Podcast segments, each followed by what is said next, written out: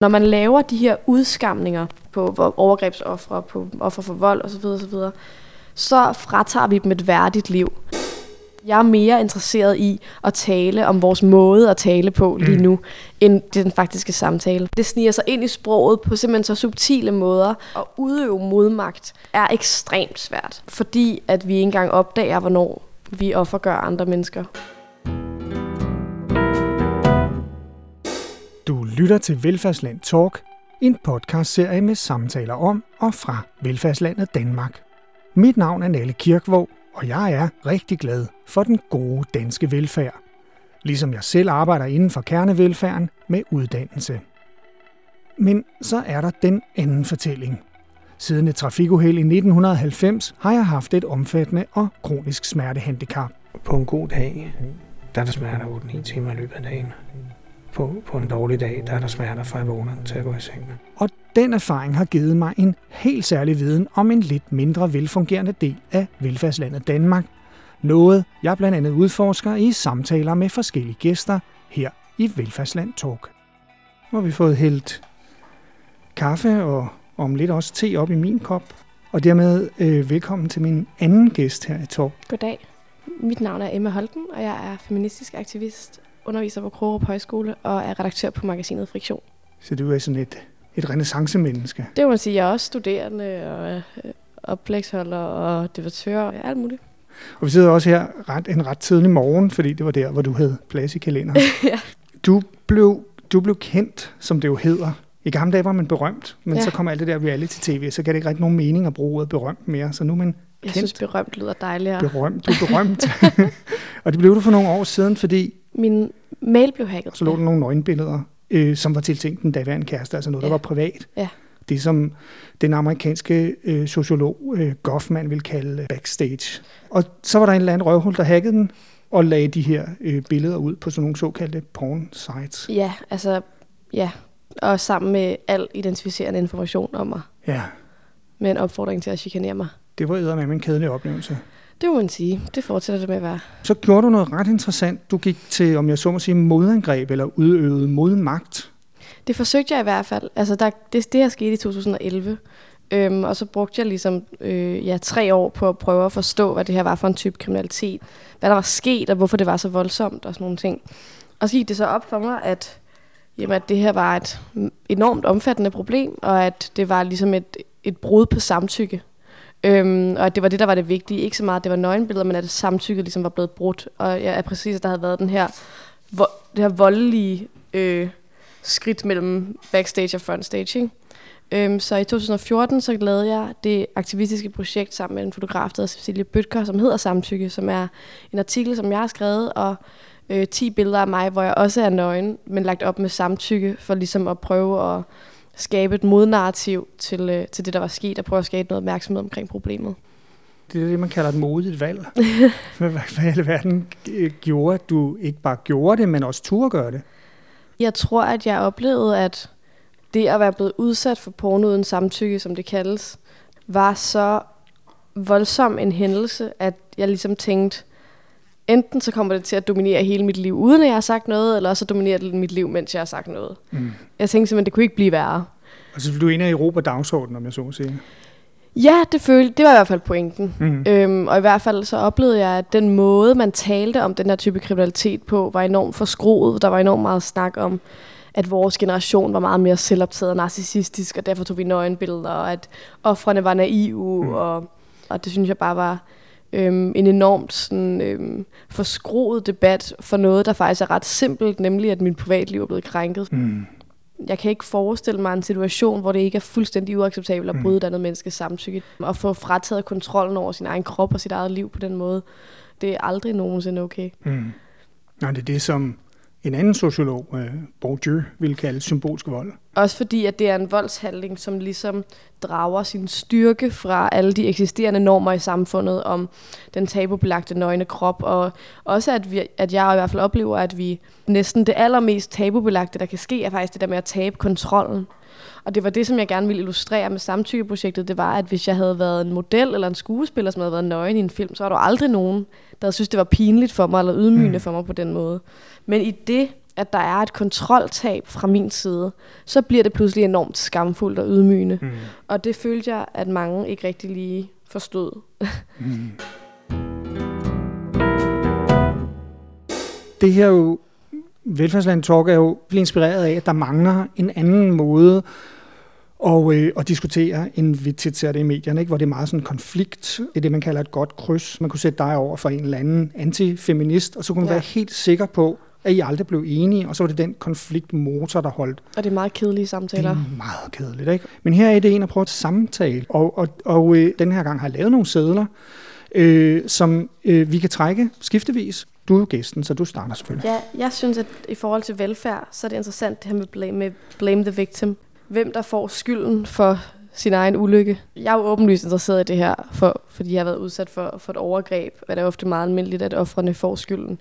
Jeg synes faktisk, victim blaming er, er, er sådan et ret øh, voldsomt greb for, for folk, der er udsatte til at holde sin kæft. Øhm, fordi vi gør det også med fattige mennesker, og mm. mennesker, som er syge, eller mennesker, som er psykisk syge, mm. eller mennesker, som i det hele taget er udsatte, for ligesom at vide altid, hvorfor kan du ikke bare tage dig sammen? Og at sige det til et menneske, det kan man jo kun sige, hvis man selv er enormt privilegeret og ikke aner, hvad det faktisk vil indebære at tage sig mm. sammen, når man skraber bunden mm. på den måde. Mm.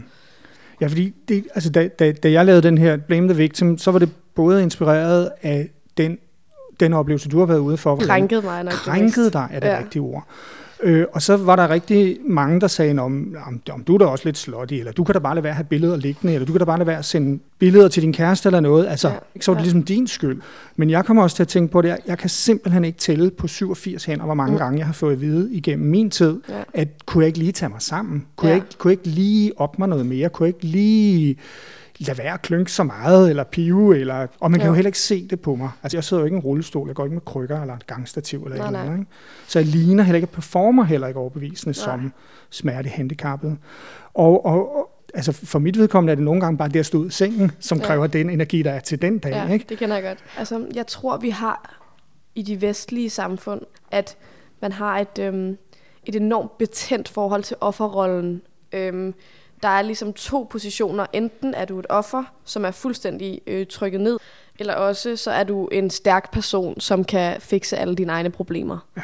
Så vi har ligesom meget svært ved at operere med ideen om det her offer. Fordi jeg kan jo ligesom sige, ja, ja, jeg er et offer for hævnporno, og det er fuldstændig forfærdeligt, og det er jeg fortsat et offer for. Og folk bliver enormt provokeret af, at jeg snakker om offergørelse på den måde, fordi at de ligesom siger, jamen Emma, nu du, du får lov til at være i fjernsynet, og du får lov til at skrive i avisen og tjene penge på at holde foredrag og sådan noget, og det er jeg fuldstændig enig i. Det er helt klart et privilegium, men ikke desto mindre, så er jeg stadig et offer. Der er jo ikke noget værre, man kan være end et offer. Mm. Så hvis man er et offer for noget, så er man svag. Vi har ligesom skabt en retorik, hvor at, at være offer, det er noget, man selv vælger. Og jeg tror, det er faktisk meget en, at, mod, at gå imod det. Det er en meget, meget stor del af mit projekt, fordi at jeg tror, der er meget få, som vælger at være offer, eller synes, det er særlig sjovt, eller sådan noget. Til gengæld er der rigtig, rigtig mange mennesker, som bliver offer. Altså, når jeg bliver stor, vil jeg være et offer. Ja, præcis. Det er ligesom ikke rigtig noget, man hører nogle børn sige. Mm. Men til gengæld så er der enormt mange mennesker, som er ofre for alt fra homofobi til strukturel ulighed til øh, ja, kronisk sygdom. Alle de her ting, som kan ramme en uden for ens egen kontrol. Og det er enormt tabu, og igen det her med kontrollen, ikke? det er enormt tabubelagt at tabe kontrollen over sit eget liv. Folk kan mm. næsten ikke forstå det. Mm. Ja, altså, det er min klare opfattelse, at det er den økonomiske logik, som fuldstændig styrer vores menneskesyn. Og når man ligesom har en idé om, at mennesker, der arbejder hårdt, de får det, de fortjener, og mennesker, der ikke arbejder hårdt, de får det, de fortjener, så er det næsten som, at folk har ikke lyst til at forholde sig mm. til, til, hvad konsekvensen er, at man kan være så uheldig. Mm. Altså, det er jo det, det er. Det er uheldigt. Mm jeg, efter at været ude for det der trafikuheld, har det har virkelig ændret mit, mit blik på verden. Altså for eksempel er jeg lige nu optaget af, hvor i høj grad kontrol er en illusion. Ja. Men alligevel har vi jo en forestilling om kontrol. Ja. Og måske handler det her også om, at når, når du siger de her ting, eller når jeg siger de her ting, så bryder vi et tabu omkring, at kontrol er selvfølgelig, så det gider vi ikke snakke om. Men, men når vi så bliver ved at snakke om det, så nogle skrækkelig nogen som os, ikke?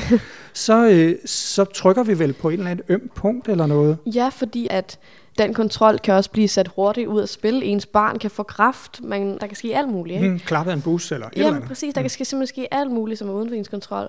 Øhm, men hvis vi accepterede det som en grundpræmis, at vi faktisk ikke har 100% kontrol over vores liv, så ville det kræve en ret markant omlægning af mm. både vores menneskesyn, men også vores samfundssyn. Så det har ligesom skabt det her menneskeideal, hvor det næsten det stolteste og bedste, man kan gøre, det er at hæve sig over de ting, der er sket for en, mm. og ikke lade dem påvirke noget. Åh, mm. oh, skulle lige hoste. Yes, og snøfte åbenbart.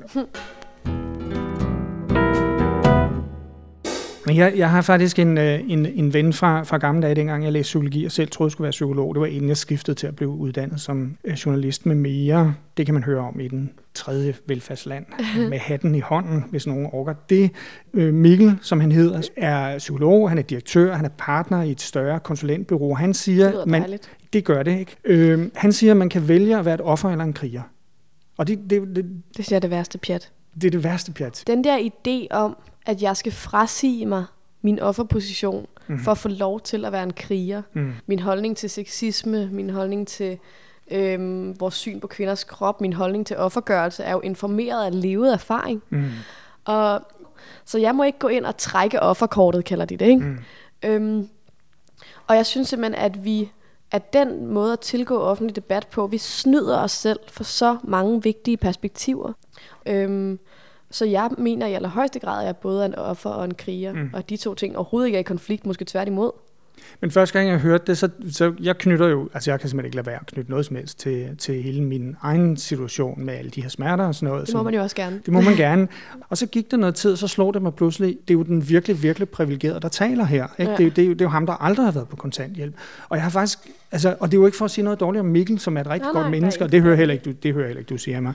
Men, men det her med, at, at mennesker, der er særlig ressourcestærke, har enormt svært ved at forstå, ja. hvordan man kan være ressourcesvag eller fravær af ressourcer. Ja.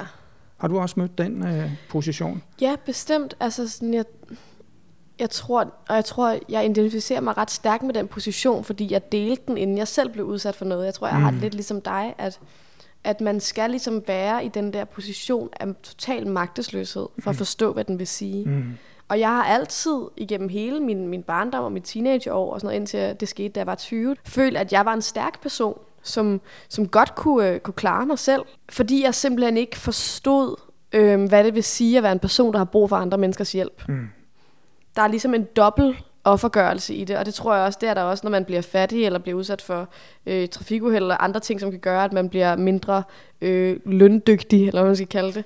Nemlig, at ikke bare skal man ligesom deal med, med den krænkelse eller den vold, det er at, at tabe sin frie rørlighed eller tabe sine rettigheder, bagefter skal man også dele med den skam, der er, og ikke kunne bidrage til samfundet, og være den her undertrykte position, øhm, hvor at man, man koster noget, mm. og, og man kan ikke yde sit fulde mm. potentiale, mm. og man er et offer, fordi mm. man bare ligger derhjemme og har det dårligt og sådan mm. noget. Ikke? Øhm, og det, det gør ligesom, at det bliver endnu sværere for en at kæmpe sig ud, og ligesom prøve at gøre noget meningsfuldt, fordi man også synes, det er enormt pinligt. Altså jeg kan huske, det er også pinligt, at at det her var sket for mig. Mm. Øhm, og at det satte mig ud af spillet i så høj grad, at jeg ikke kunne, jeg kunne ikke få lavet mine eksamener. Jeg, det blev så dårligt, og jeg, så, jeg havde det bare så dårligt. Og sådan, øhm, ikke nok med, at vi at folk taber kontrollen. Vi putter dem faktisk også i en situation, hvor det bliver endnu, endnu sværere for dem og, og tale om det, der er sket, og få det bedre. Mm. Og jamen, det kender jeg godt. Altså, jeg gik rundt og skammede mig mange år af, af at have smerte. Altså, og det, det, er fuldstændig ja. absurd. Hvorfor kan jeg ikke være stærk? Ja, hvorfor kan jeg ikke være stærk? Hvorfor kan jeg ikke være en kriger? Hvorfor ja. kan jeg ikke gå i kamp og sådan noget? Ikke? Jo. Men jeg er kommet overens med det der med, at, at jeg faktisk både kan være et offer og en kriger. Ja, men det tror jeg er vildt vigtigt. Det har også taget virkelig lang tid, ja. skal jeg lige sige. Det, det, nu men er det er jo også, også fordi, at der er ret få af de mennesker, som klarer sig i den offentlige debat, som er ofre for noget. Mm. Simpelthen fordi, at, at debatten er for hård. Mm. Altså, det, man bliver, altså det, jeg skal stå model til, at ting, altså sådan folk, som øh, poster de gamle øh, hævnpornobilleder på min Facebook, og folk, som siger, at jeg trækker offerkortet og sådan noget. Det er da ikke så underligt, at vi har en debat, som er sådan fuldstændig opgjort af de, de absolut stærkeste mennesker i samfundet, mm. når, når den måde, et offer bliver behandlet på, hvis de går ud og taler om, at de for eksempel er fattige, så får de bare, du må ikke trække offerkortet lige i hovedet. Mm. Ikke? Der er ikke noget sår, der er ikke plads til noget sårbarhed. Nej. Altså man må ligesom ikke sige, ja, det vidste jeg ikke. Der er en enorm behov for at være øh, skråsikker og, og kriger hele Nej. tiden. Og det vi ekskluderer bare så mange stemmer. det, nu vil jeg så trække en, øh, en af de her Ja. ja. emner her. Øh, voksenmobning Ja. står der på den her seddel, og den, det, det er noget, jeg har tænkt på. Den ligger på mange måder i forlængelse af det her Blame the Victim. Du, du blev interviewet til Information den 1. april af alle dage 2016, ja. hvor du... Men jeg mente det. Men du mente det. Det handler om ydmygelse og udskamning som underholdning. Det er så i forbindelse med alt det her hævnporno og nøgenbilleder, men også den her øh, debat, der har kørt om især nogle nordsjællandske, nordøstsjællandske gymnasier, hvor elitens børn går. Og Ja. hvor man har et, et gymnasieblad, der skriver meget eksplicit om, hvem der nu har bollet med hvem og har fået klamydia og alt muligt. Og der, der, der kommer jeg til at tænke på, at det er jo en form for mobning. Ja. Men, og alt det, her, alt det her porno uden samtykke, som du kalder det, ikke? Så Jo. nu fik jeg også lige lært et nyt begreb her. øh, det fik mig til at tænke på en snak, jeg havde haft med en anden psykolog, jeg kender, havpsykologer fra Mhm. gamle dage, ikke? Fordi, fordi de fleste af dem, jeg læste sammen med, de blev faktisk færdige med deres uddannelse og uddannede sig til psykolog. Jeg skulle lige en, en slåskamp omkring med kommunen. Det kan man høre om i den første Velfærdsland Talk med Rex Ontit. Men, men det Claus Rasmussen hedder den her psykolog, ikke, som er en af mine venner. Han nævner, at, øh, at øh, det er en eller anden form for avanceret voksenmobning. Den måde, vi taler om det syge, om de Ja, bestemt. svage, om de arbejdsløse, og især den måde, vi taler om dem, der er på kontanthjælp. Ja, bestemt. Det, jeg tror også, det er meget den pointe, jeg prøver at nå frem til i de der interview i information. Øhm, at jeg kan ikke forstå, at det kan undre nogen, at unge mennesker på, jeg er 24, de er ikke så meget yngre end mig, at vi deltager i udskamning af andre mennesker, når vi vidderligt er vokset op med udskamning som den primære tv-underholdning, så handler det simpelthen om at more sig på bekostning af mennesker, som øh, ikke har en uddannelse, mm. eller som ja, øh, har fået børn tidligt, hvilket jo også er en kl- total klassemarkør. Ikke? Mm. Øhm, mennesker, som ikke har nogen penge og ikke kan styre sin økonomi, så kan man ligesom sidde og føle sig lidt hævet. Ikke? Øhm, og jeg tror, at den her ret systematiske dehumanisering af mennesker, som vi finder latterlige, øhm, og det som totalt accepteret, øhm, det munder selvfølgelig, så snart internettet øh, dukker op, ud i, at det kommer til at ske for mennesker, vi kender. Mm. Altså, jeg synes egentlig ikke, at det er særlig overraskende overhovedet. Øhm, det er ret sjovt, for jeg snakkede med min mor om det her. Øhm, og, og hun fortalte, da Robinson kom frem, at, at hun kunne huske, at hun havde stået og snakket med sine venner om, hvor chokeret hun var mm. over det her med, at man skulle stemme mm. hinanden ud. Altså, at, at ja, ja, en ting er at fejre en, der vinder. Øhm, mm. Men at man skulle finde underholdning i en anden persons ydmygelse, det var ligesom noget nyt. Og så snakkede jeg med en anden ven om det, Christoffer Emil Brun, som er kronikredaktør på Politiken, som siger, at der er altså noget om, at i 90'erne var der ikke nogen voksne. Mm. Der var ligesom ikke nogen, der sagde stop. Mm. Øhm, så selvfølgelig gør børnene det ved hinanden. Mm. Altså, og det var altså, ja, Jamen, en ydmygelseskultur. En ydmygelseskultur, ja. Men, men jeg tænker også, altså, de, de, de her ting hænger vel sammen. Altså det der med, at, at man har en studenteravis, hvor man med øh, institutionen, altså gymnasiet, i, i, øh, i ryggen siger, "Men det er fint nok, det må I godt skrive om. I godt skrive om, Ja, hvem ja, har der fra sagt første. G har bollet med hvem fra tredje G.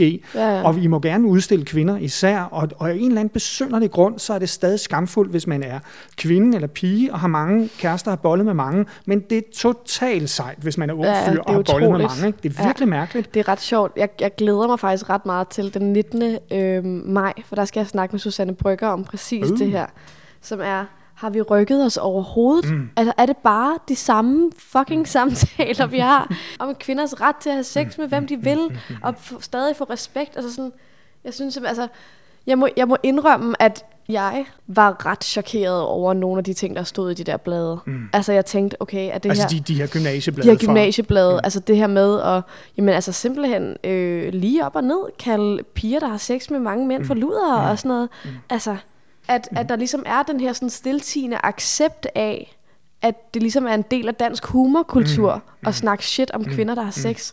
Det synes jeg simpelthen er... Ja, hvis man er kritisk over for det, så er man sæppet. Jamen præcis, som man på en eller anden måde snærpet eller sådan noget, hvor man er sådan lidt, der er da ikke noget mere snærpet, end at tale ned om folk, der har sex. Det er da det, der er det snærpet. Øhm, og, og der synes jeg, at, at vi har en tendens til at trivialisere den her ydmygelse og den her udskamning som et eller andet form for humoristisk, og slet ikke forstå, hvilken altså magtudøvelse det faktisk er. Øhm, og gøre grin med fattige mennesker er jo en folkesport i Danmark. Altså DR gør det, alle gør det. Altså, jeg er jo sådan en underlig position, hvor jeg både er meget privilegeret, fordi jeg er super veluddannet, jeg har en kandidatgrad i journalistik, jeg underviser blomsten af Danmarks Ungdom på Roskilde Universitet. Mm. Jeg sidder og har den her store fornøjelse at øh, øh, have den her samtale med dig. Og samtidig med det, så er jeg også uprivilegeret, fordi jeg har det her skide handicap. Det har, efter begyndt at lave det her velfærdsland, har jeg gået og tænkt meget over, at dengang jeg startede med at tage den her slåskamp med min kommune tilbage i 90'erne, det var jo 96, jeg henvender mig til kommunen og siger, hjælp, så går der yderligere fem år, før de ender med at sige, nå, nå, når der var et smertehandicap, ja, ja, det kan vi godt se, det havde de afvist i, i de fem forgangne år. Og så siger de, og nu er der også tilstødt en social fastlåst situation, og så kan du få hjælp. Så man gør tingene værre, før man kan få hjælp, i stedet for hjælp med det samme. Ja. Det har virkelig givet mig et kritisk blik på, på det her med at udskamme og øh, latterliggøre, håne mennesker, der bliver sat i en, i en, i en øh, i en position, de ikke selv har valgt at blive sat i. Ikke? Man ja. vælger ikke, at man vokser op i et hjem, hvor der er druk og normløshed og vold er en del af hverdagen, og hvor ting bliver fucked up, og man ja. som otteårig skal følge sin øh, lille søster eller lillebror i børnehave, og fordi de voksne ligger og har tømmermænd igen, igen, igen, ja. igen, igen. Og det er der jo endnu flere, der kommer til at gøre Og nu. det er der endnu flere, der kommer til at gøre nu. Altså et, et er, at overklassens børn, de her nordøstlige, nordøstsjællandske gymnasier, at de ja. skriver på den her måde. Det synes jeg i sig selv er bekymrende, ja. fordi det er fremtidens dommere og overlæger, ja ja, og ministre og topembedsmænd, eller, ja, ja. eller kvinder, eller hvad det nu hedder alt sammen. Men, men at, at, at der er det, er det hele taget er blevet tilladt at, at, at, at tale ned, det synes jeg er, det synes jeg fandme er skræmmende. Og der er ikke øh, meget velfærd over det. Der er ikke noget solidaritet, øhm, og det gjorde mig meget interesseret i, øh, den første arbejderbevægelse. Mm. Altså, hvordan de ligesom lykkedes med at mønstre så meget øh, gensidig solidaritet. Altså, der er, vi, der er vi helt tilbage i 1880'erne. Ja, ja, så måske 50 år frem. Altså, de, mm. de ting, der blev opnået der, altså en ekstra fridag, mm. kortere arbejdsdag, altså ting, vi aldrig mm. nogensinde mm. ville kunne forestille os ja, nu. Men, vel? men afskaffede ret, husbundens ret til at slå sit tyne. Jamen, altså, sådan, der var simpelthen, der blev på meget, meget kort tid taget nogle politiske, ambitiøse, mm. utopiske mm. skridt mm. fremad, som jeg slet ikke kan forestille mig, mm. ville blive taget nu, vel? Mm. Altså, jeg kan forestille mig at få en ekstra dag fri, det det er vanvittigt at tænke på, ikke? Øhm, ja, så dør baby. Præcis. Mm. Og jeg kan virkelig mærke, at jeg synes, vi mangler enormt meget den der solidaritetstanke, mm. og den der forståelse for andre menneskers erfaringer, og for, hvad det egentlig er, andre mennesker går igennem. Det er at få udsatte mennesker til at skamme sig så meget, at de mm. simpelthen holder sin kæft. Mm. Altså, de tør jo ikke engang for fanden skrive et indlæg i politikken, mm. eller sådan, dem, der skal skrive, nu sidder du der med mit indlæg mm. om, om udsatte kvinder. Mm. Altså, det her indlæg handler om kontanthjælpsloftet.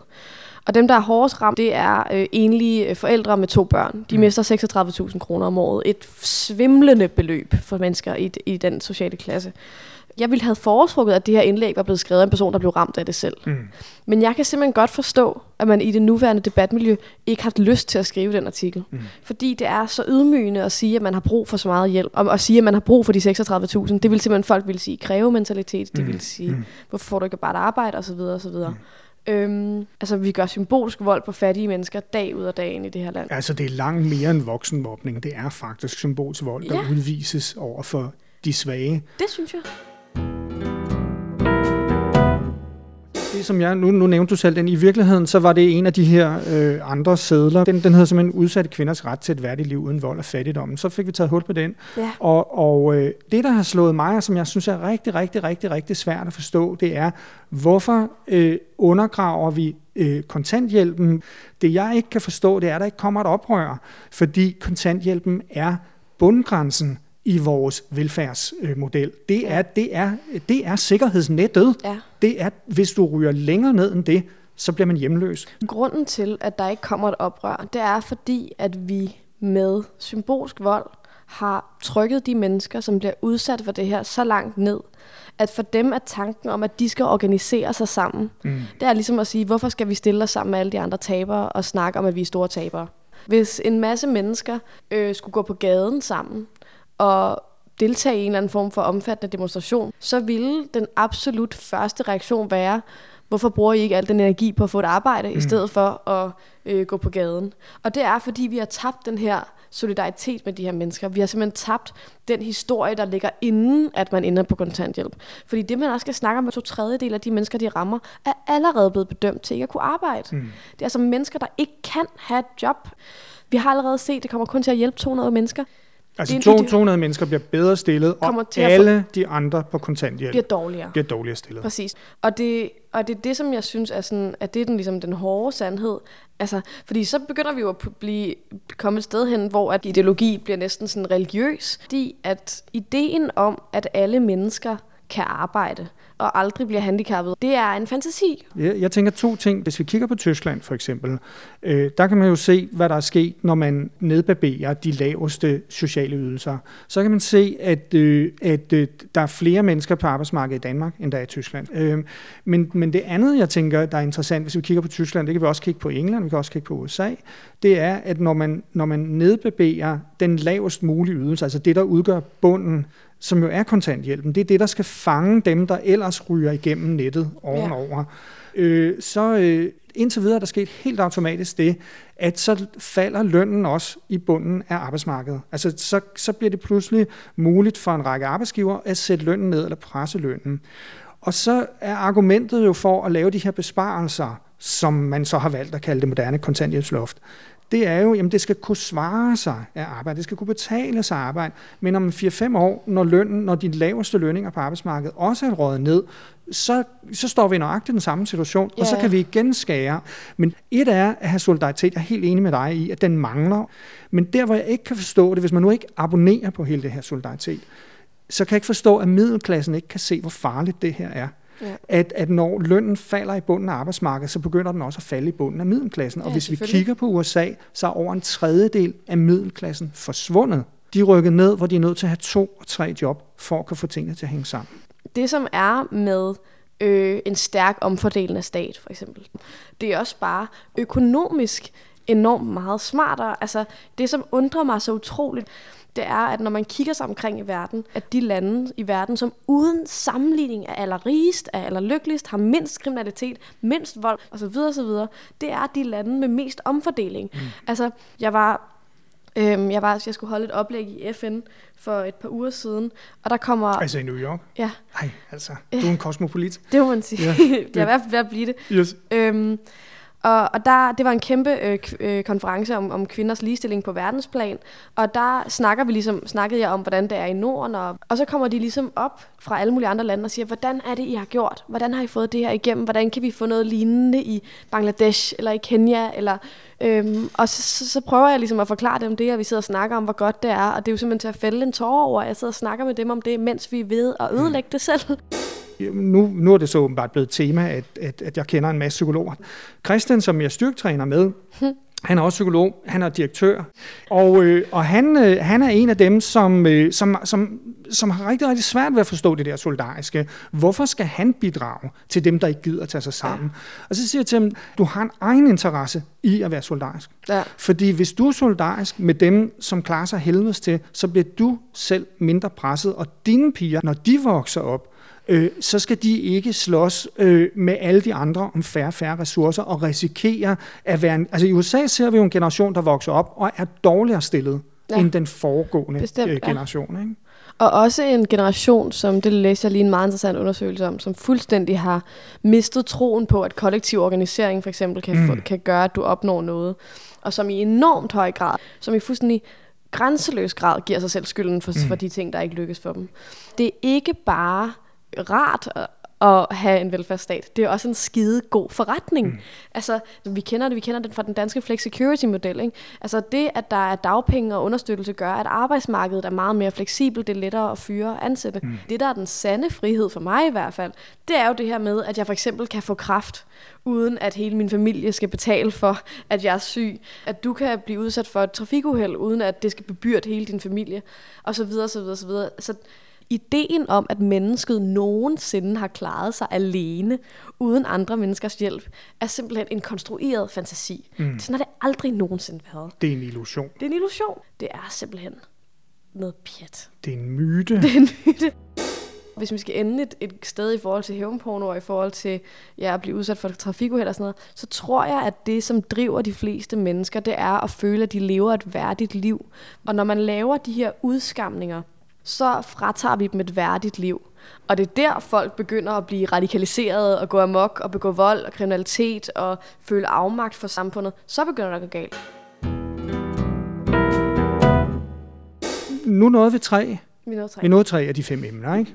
Der var faktisk et emne her, som jeg godt kunne tænke mig, at vi lige bruger anledningen til at lande med. Det er det her med retten til selvfremstilling og retten til at generobre magten til selvfremstilling. Altså, du har jo du har gået ud og, og gjort det, som den franske sociolog Foucault ville kalde for modmagt. Altså simpelthen ja. gå op imod, at der var nogen, der havde der havde lavet det her hævnporno hejs med dig. Og jeg bruger jo velfærdsland talk som en måde at, ligesom at, mm. at, at, at prøve at nuancere debatten, at det er faktisk muligt både at være kriger og offer, at det er faktisk muligt både at være privilegeret og være uprivilegeret. Mm. Jeg, jeg er mere interesseret i at tale om vores måde at tale på lige mm. nu, fordi jeg oplever, at præmissen, at mennesket i sig selv er stærkt og offeret er svagt og sådan nogle ting, det er så fuldstændig integreret i vores samtale. Det sniger sig ind i sproget på simpelthen så subtile måder, og udøve modmagt er ekstremt svært. Mm. Øhm, fordi at vi ikke engang opdager, hvornår vi offergør andre mennesker mm. øhm, med vores sprog. Dermed ikke sagt, at vi selvfølgelig ikke skal samtale. Jeg tror, at et godt sted at starte vil være med at spørge, helt enkelt, føler vi virkelig oprigtigt, at folk har kontrol over sit eget liv? Altså, når man tænker på alle de mennesker, man kender, når man tænker på de ting, der er sket for en selv, de ting, der er sket i ens familie, er det retfærdigt? Mm. Det tror jeg, alle danskere ville have rigtig godt af at spørge sig selv om. Det er måske den her løsning, at vi, at vi, øh, at vi kigger på, hvad vi taler om, hvordan vi taler om hinanden, og at taler vi faktisk sådan, som vi godt vil tale. Lad det være ordene. Ja. Emma Holten, tak fordi du vil være med til den her, den, den anden samtale i Tak for, at jeg måtte komme. Velbekomme, og øh, tak, for, øh, tak for den gang. Tak for du. Mm. Ja, så skal du bare videre med, med livet og sådan. Det skal jeg. Så. Det var dagens første. Har to andre. Ja, sådan var ordene her i Velfærdsland Talk, en podcastserie om velfærdslandet Danmark. Mit navn er Nale Kirkvåg, og tilbage er blot rulleteksterne. Musikken var fra incompetech.com, et royalty-free music site, mens musikken, du kan høre her i baggrunden, er produceret og fremført specifikt til Velfærdsland af Anna Liddell. Velfærdsland Talk er produceret i samarbejde med Foreningen Polykromfonden. Og hvis du har idéer til fremtidige gæster, kritik eller ros, er du mere end velkommen til at sende mig en mail, for eksempel til nalle at polykromfonden.dk eller du kan smide en besked til mig på for eksempel Velfærdslands Facebook-side, hvor du også kan finde min andre podcast. Tak for denne gang.